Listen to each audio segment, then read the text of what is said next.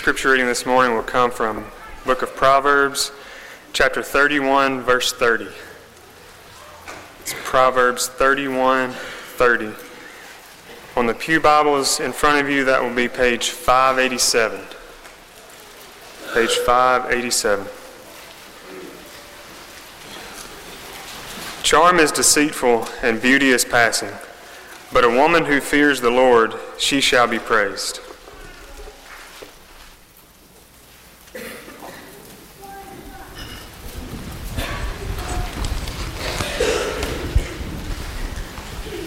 Good morning. It is good to see each one of you. If you're a guest, again, we welcome you. It encourages us that you're here, and we hope that we can be an encouragement to you also. Uh, we are thankful for the Melting Pot class. We mentioned last Sunday that they were going to see the Christmas lights and inviting the widows and widowers with them. And they did that this past Sunday evening. And, and uh, last Sunday we showed you stock photos, uh, but, but these are the actual photos, and, uh, or at least some of them. And you can see that they had a great time together and they came back to the building and enjoyed fellowship even into the evening of uh, dessert and coffee together. It's wonderful to be in a congregation that is full of great love and compassion for each other.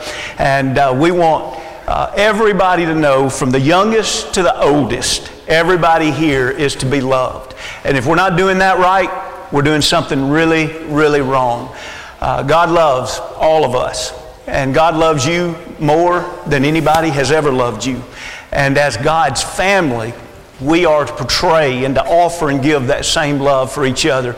And so, to each that were involved in that Sunday evening, we, we thank you. It's a good reminder of how wonderful it is uh, to be together and to encourage each other. Sarah Blair was not just your average 17 year old young lady. You see, many of you will remember this is the young lady that earlier this year decided during her senior year that she was going to run for office in the panhandle of West Virginia in the House of Delegates. She beat the incumbent while she was a senior in high school. Then she did most of her campaigning from her dorm room as a freshman in college before she could even vote. And she won. By 18 years of age today, she's the youngest representative that we've ever had in America. What an accomplishment by this young woman. Her father is a senator and has been for many years. He began to serve when she was six years old, and she was intrigued from the very beginning. They would sit together at meals and she would ask him all kind of questions about his committee meetings and about what he did. And then they grew into deeper communication and conversations about government and about people and about economies and core values and etc. And even though she's only 18 years old, it's really interesting to hear what she says and to read what she writes because she has a firm belief and a conviction of what is right for her district and she is excited to represent her district. Is it right for a woman to serve as a senator or in the House of Representatives or a CEO of a company or a supervisor over men in the workplace? It's interesting that since the beginning we've seen women in powerful positions, or at least almost since the beginning. I know that the king would have had most of the power, but it's interesting how Esther stands out in the Old Testament, one of the great ladies of the Old Testament, and you remember she was a queen of Persia. And then we see Deborah, a woman that no doubt had great authority, and she was a judge that would have had great judicial authority over the children of Israel. We see even down the road from us a sister in Christ lives in Columbia, Tennessee, and she serves as one of our senators. When we consider in Scripture, we can't find anything in Scripture that would say that a woman ought not to have a place, whether it be in government or in business, in any kind of leadership capacity. But then, because women have done so here in America for so many decades now, and they've served in leadership capacities so effectively. It then begins to run cross culture when we ask the question can a woman lead in Christ's church? in every area that she would choose.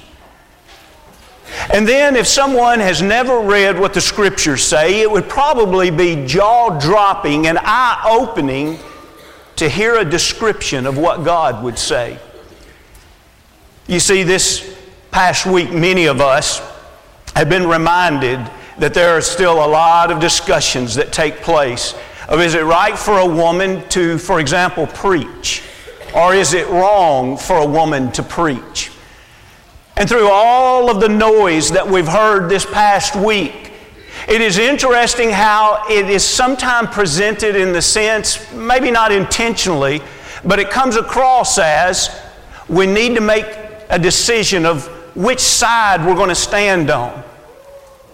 And I want to encourage you to realize that it's not a healthy mindset to say, well, I'm going to stand on the side that believes that it's wrong for a woman preacher. Or to look over at this group and say, I'm going to stand on the side that says it's right for the woman to preach. I want to remind you of something that today will not cover anything more important than over these next few minutes. You and I need to pause and ask ourselves, where does our faith come from? Faith is the core belief system that you have that forms your values, your convictions, and out of your convictions comes your behavior. Where should our faith come from? You and I must be reminded our faith doesn't come from our Christian colleges or even from congregations, whether here or abroad. Our faith doesn't come from blogs and articles and posts and open letters or even closed letters for that matter. Our faith should not come from church fathers in the second or third or fourth or fifth century. Or even if some of those religious men, their last name is Campbell or Stone. That still should not be where our faith comes from. Our faith should not come from whatever the latest winds of culture have been. Our faith should not come from what peers have taught us, or even educators have taught us, or even what the majority says is correct. Our faith should not stem from what we feel within. If I feel it am at peace at it, with it, is that guidance of this is now my faith? And is that correct? My faith should not come from whatever the latest movement is that blows by in the form of a wind of doctrine. So, where should our faith come from? what you believe to the core of your being, and from that forms your values, and from that forms your behavior, where should our faith come from? Don't you remember it, Romans 10 and 17? Very, very important verse. We learn that faith comes by hearing, and hearing by the Word of God. Brethren, that's where our faith is to come from. And I'm reminded this past week of how easy it is to talk about important things over and over and over, and yet it seems like God's voice through His Word is the last thing that's checked with. And so today, I couldn't help but think how important it is, and urged by the elders to even do so this morning why don't, through all this noise that we've been hearing, why don't we take the time today to just listen to God? Because after all, in His Word is where our faith is to come from. Let's be like the Bereans when we read in Acts, the 17th chapter, and verse 11, that these were more fair minded than those in Thessalonica, and that they received the word with readiness of mind. What they receive the word? Why? Why the word? Because that's where our faith comes from. They received the word with readiness of mind. And they searched what? Blogs, Facebook posts? They searched to see what the majority believed? No, they searched the scriptures daily to find out whether what these things were so. Isn't that beautiful? Bereans, what do you always want? We're always ready to hear the preaching of God's Word. Oh, Bereans, when it's preached, you just swallow it down and say, That's a great message. They say, No, we don't. We take it and go back and study the Scriptures to see what has been preached to us. Is that what God has said? And they search the Scriptures daily to check and see if what has been said is so. Can I state the obvious for just a moment? Do you realize on a regular basis there are things that are said on behalf of God that God has never said? Do you realize that is a daily occurrence? And I can't stand here and tell you if the folks that do that or intentionally do that or if they're misled and are doing that. But the point is, things are said on behalf of God every day that God did not say. Well, how are you and I going to know if God said it or if God didn't say it? Unless we do what?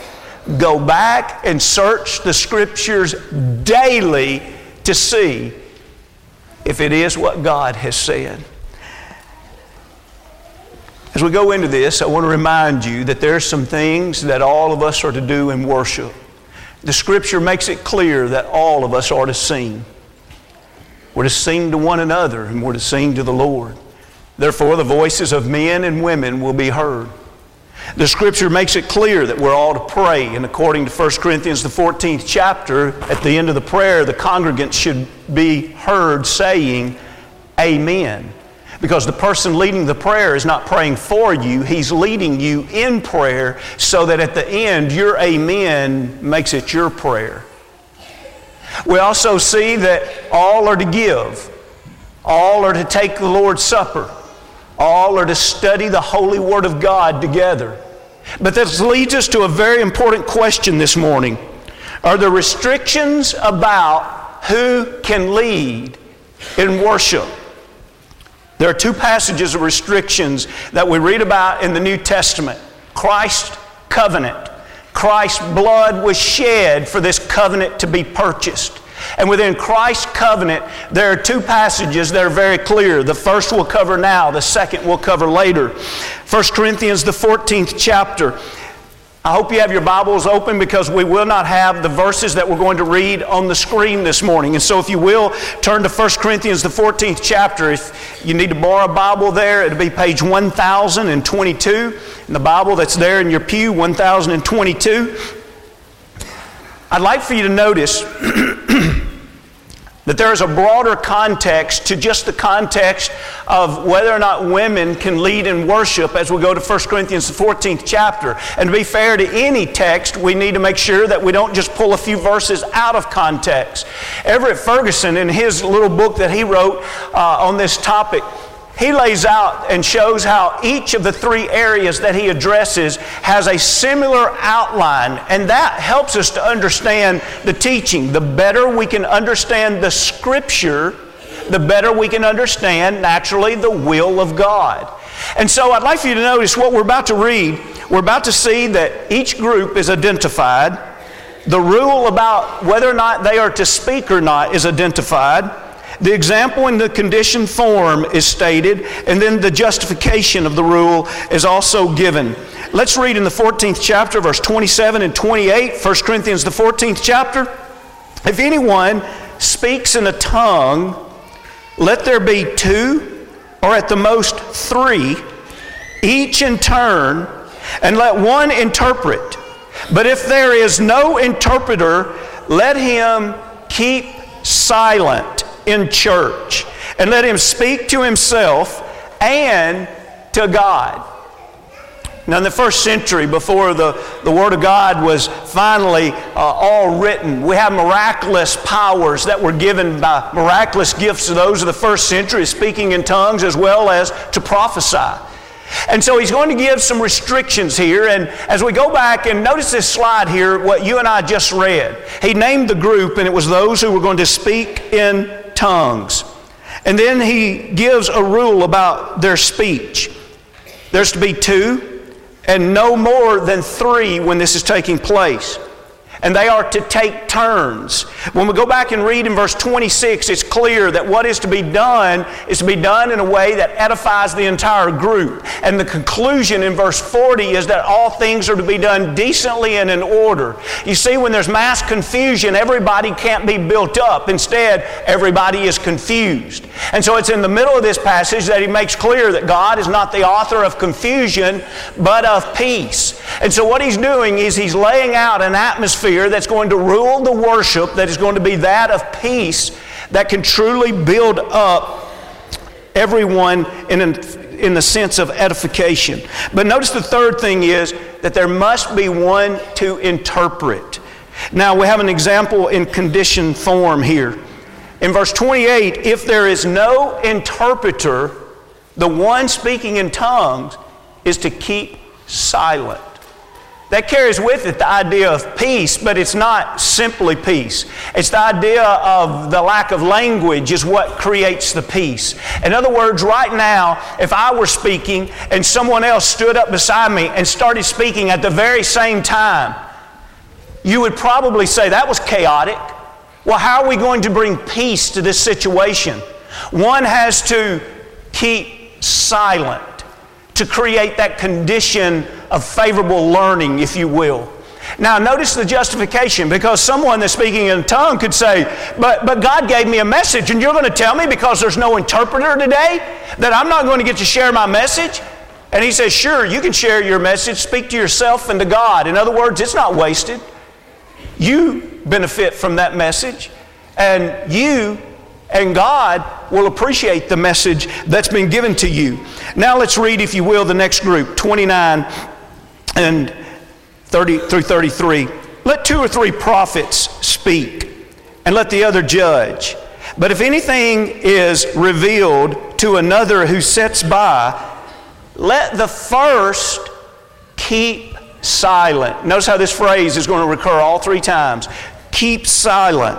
For you can all prophesy one by one, then all may learn and all may be encouraged. And the spirits of the prophets are subject to the prophets, for God is not the author of confusion, but of peace. Some translations puts the period there and links the next phrase with the following, as in all the churches of the saints, let the women keep silent, etc. But other translations will say, for God is not the author of confusion, but of peace, as in all the churches of the saints, period. So, what do we read here? Let's notice here on this slide just the, the consistency here. He names the group, he's speaking to prophets, and he gives the rule about their speech. They too are to take turns, two or three speaking, and they must take turns, not at the same time. And then when he says, let others judge, we don't know for sure if he's talking about other prophets judge or just others that are hearing the message judge there. But then he gives an example of the condition form there, and that is in verse 30. If another prophet is given a revelation, the first prophet that is speaking is then to keep silent so that one by one we can all learn. Uh, do you see how that worked there? Let's say that, let's say that in that first century where there was a miraculous message given to a prophet, and any of you have ever taught or preached, I know you thought the same thing. How sweet would that be? You know, I just set my alarm about 7 o'clock on Sunday morning, and I would just, you know, get up quick, take a shower, rush in, say, God, give me a message, and stand up and preach to you. And you'd say, wow, that's the best message you ever preached. But it doesn't work that way. You know, we that preach and teach have to study all through the week. And we have to study God's Word in order to present God's Word. But since God's Word had not been complete at this time, the message had to be brought in a miraculous but divine fashion. And so let's just imagine the first century, I'm the prophet that's speaking first this morning.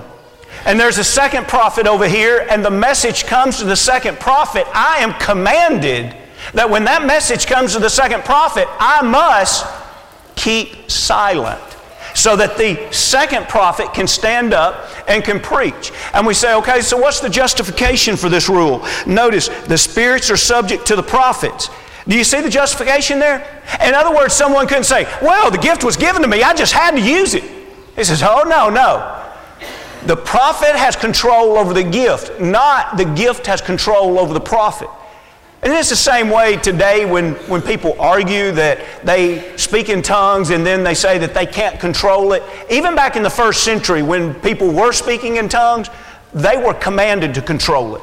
If there was no interpreter, they did not speak. If someone else was speaking, they did not speak. The same way for the prophet. They took their turn. And, and even though the first one might still have a message on his tongue, when the second one received it, he was to keep silent. And now let's read the, the next group that he refers to, and we'll pick up in 34. Still in 1 Corinthians 14. Let your women keep silent in the churches, for they are not permitted to speak but they are to be submissive, as the law also says.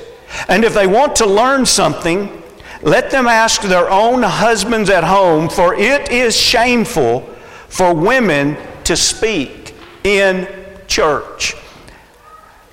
What do we see here? We see the group is women, and we see a few rules about speech. One, they are to keep silent in the churches. Two, they are not permitted to speak. Three, but they are to be submissive. And notice how that silence ties back to the submissiveness. And the example of the condition is this to learn by asking their husband at home. And, and the same way for woman and wife in the New Testament, in the original Greek, is the same for the husband and the man. And that is, you always look to the context, it's the same Greek word usually. And so you look for the context to say, is this just speaking about a woman or is this speaking about a wife? Is this just speaking about a husband or is this speaking about a man? And so it might not necessarily be the husband here. It may be that the woman is to ask her man. In that day and time, in that culture, most women would have had some kind of man in their life that, that helped them along, whether it was a brother, whether it was uh, a, a uncle or a father or a husband. And so here the problem is if, if you have something that you want to ask in church, instead of speaking up while someone else is speaking and disrupting, the answer is keep silent.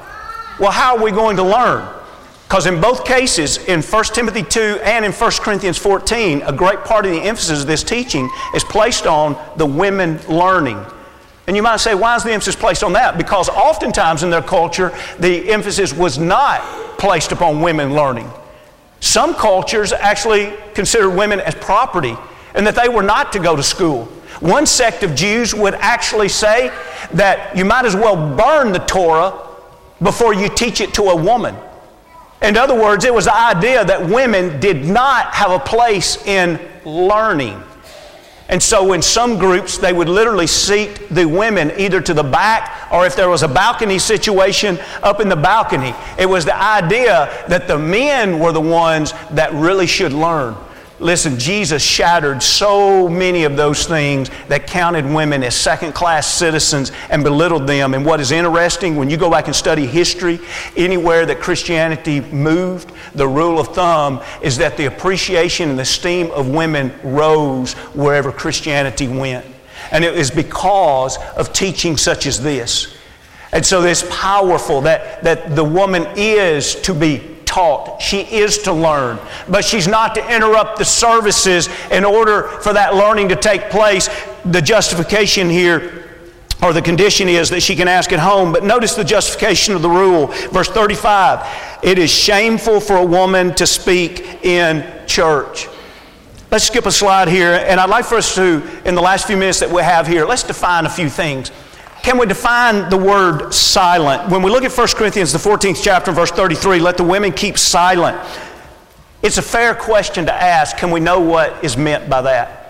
In other words, does it just simply mean that there was a, a very temporary or unique situation taking place in Corinth where, where the women were busting out, interrupting. And so this was a command that was a unique command. It was very much the culture of their congregation, and he was addressing just them. And so, does it mean that the silence is just don't burst out? Keep your peace in that sense. Or is there a teaching here that is much more broad than that? Well, let's, let's let the scriptures define themselves and teach us. Can we know what it's meant? When we look at this next slide, it's just a reminder that when we look at keeping silent, it's the same exact word in 28, 30, and 34. In other words, in 28, whenever he told the ones speaking in, in tongues, if there was no interpreter, they were to keep silent. What would that mean? You don't speak up today if there's no interpreter. Or in verse 30, whenever there was one speaking and then a message of prophecy came to another setting by, the first one was to keep silent, stop speaking, sit down.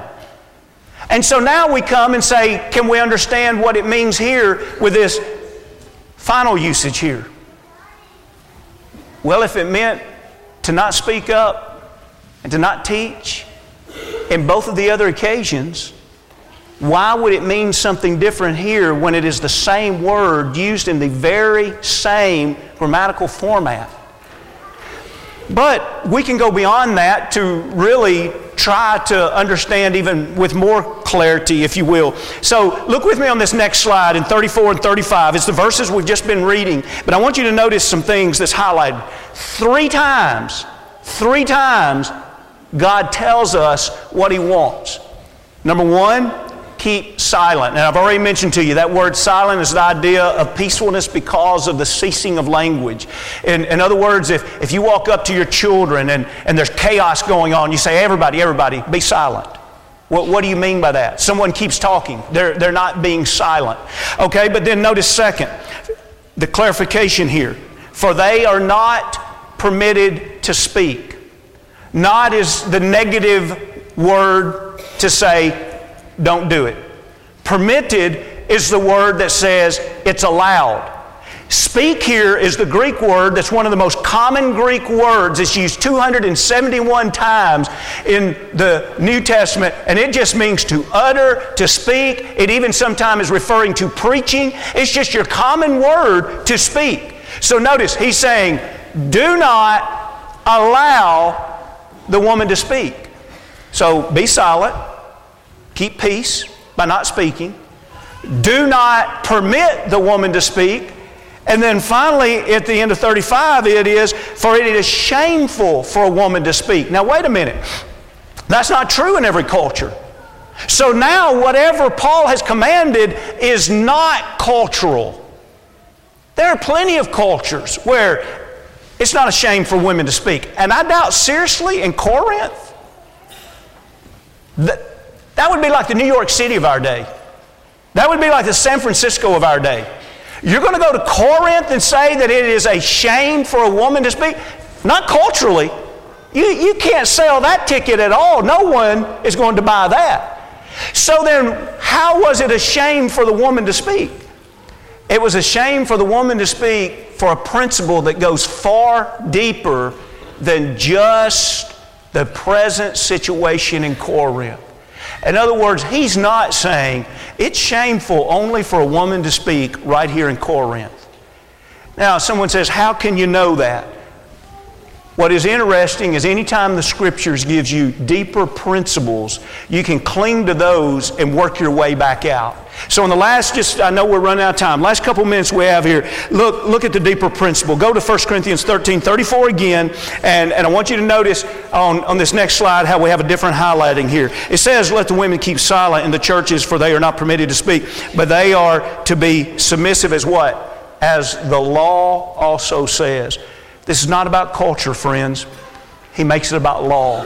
What law is he talking about there? Well, when we look at this next slide, it's the very same verse. Notice it's the law that deals with submissiveness. Now, I don't know of any scholar that would say, I know 100% for sure what law, in other words, the exact quote that Paul is referring to here. But nevertheless, almost everyone can be assured he's talking about laws that deal with the submissiveness of women.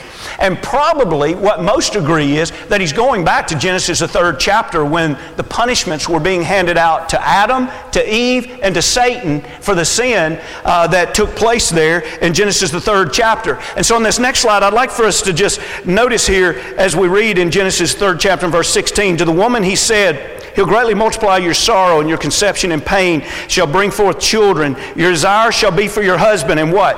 He shall rule over you. Now, that's not the only place we get the idea of submissiveness, and we can see this even later on tonight when we study 1 Timothy, the second chapter, and even Paul mentions it in 1 Corinthians 11th chapter, verse 8, 9, 10, 11, and 12. And that is, submissiveness comes also from the order of creation, Genesis, the second chapter, verse 22 through 24. But here, Paul chooses to mention submissiveness as it pertains to the rule of the man over woman and the woman's willingness to submit. So, why is the woman not going to speak? Why is she not permitted to speak? Why is it a shame for her to speak?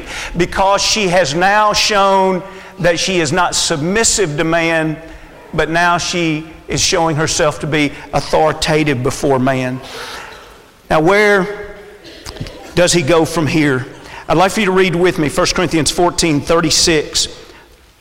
Paul, in a sense, calls them out. And, and if I could just throw this on to say anytime that I hear people trying to make 1 Corinthians 14th chapter only cultural, first I cringe because it's clear in Scripture it's not cultural. There's some cultural things happening, but the law is not cultural. The second thing I cringe about is I always wonder what they do personally when they sit down and they read 36, 37, 38.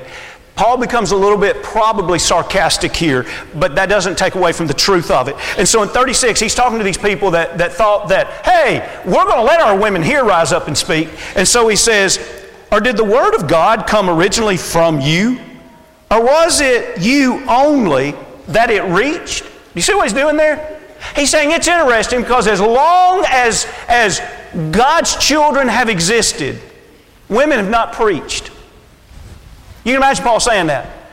So maybe you have some new message that we've never heard, even though I'm an apostle. Isn't it interesting? Maybe something's originated with you that we have never heard. Or is it that this message came through you and to you and it just didn't reach us? And then he pulls out all stops to say this 37. If anyone thinks himself to be a prophet or spiritual, let him acknowledge that the things which I write to you are the commandments of the Lord. But if anyone is ignorant, let him be ignorant. That's right. It would not be appropriate for me to go there. But all I'm doing is preaching the Word of God. So he says, okay, you want a woman to lead? If you really are spiritual, you're going to hear my message today, Paul says, and you're going to know that it is not of God for her to be leading the assembly. But maybe you're not spiritual. He says, maybe you're just ignorant. Isn't that something when we live in a time where people say, Paul disrupts Christ's scriptures? That we have to follow Christ and not Paul. And we have Paul right here saying, listen, this isn't just a commandment of Paul. This is a commandment of the Lord. You're going to be spiritual or you're you going to be ignorant? Which one are you going to follow? Now, friends, listen. I get it just like you get it. That there are going to be worlds of people around us that their influence is more so by culture than any other source. And so they would, they would hear the topic today and wouldn't even know what to do with it. To them, it would be so ridiculous. But, brethren, the very core of Christianity is sanctification. And sanctification means that we step out of the world, separate and apart for service, as God had called us to do. The world is never going to understand kingdom living. But there's a huge problem when those who live in the kingdom try to let the world set the standard for how to live kingdom living. So, as we go back to our social media this week, and I hope you come back tonight, but as we go back to our social media this week, I want to urge you to realize that all of the noise is not what is to establish our faith. Our faith is to come by hearing, and hearing the Word of God. Tonight we'll see the second passage of restriction that the Lord gives and hopefully be able to maybe make it make a little more sense uh, than just this sharp, abrupt ending here. If you're a guest this morning, I don't know what you're thinking, but I can tell you this. If you have interest in seeing what God's will is, you'll learn quickly that God never sets His standards by culture. God sets His standards by what is right and best. And so it's a matter of faith. If you want to live by sight, you may not see this one. But if you want to live by faith, by faith, we can see this. This morning, can we help you take steps closer to God? Is there anything that we can do to, to answer questions for you, to sit down and study more? I hope and pray that there's not an air of we know it all, we've got everything figured out. There's a lot about this topic that can be challenging. I don't suggest to you that I've got everything figured out, or anyone in this room does. But I promise you, the only direction that we must go to is to God's holy word. And this morning, that's the invitation, is the Lord's invitation that we extend. If you want to be immersed into Christ for the remission of your sins, that's the Lord's invitation. If you want to come back and be restored, pray forgiveness, that's the Lord's invitation. If there's anything we can do to help each other, we want to help each other. We are imperfect people, only saved by the grace of God on our way to the Father. But along the way, our commitment must be this Thy will be done in everything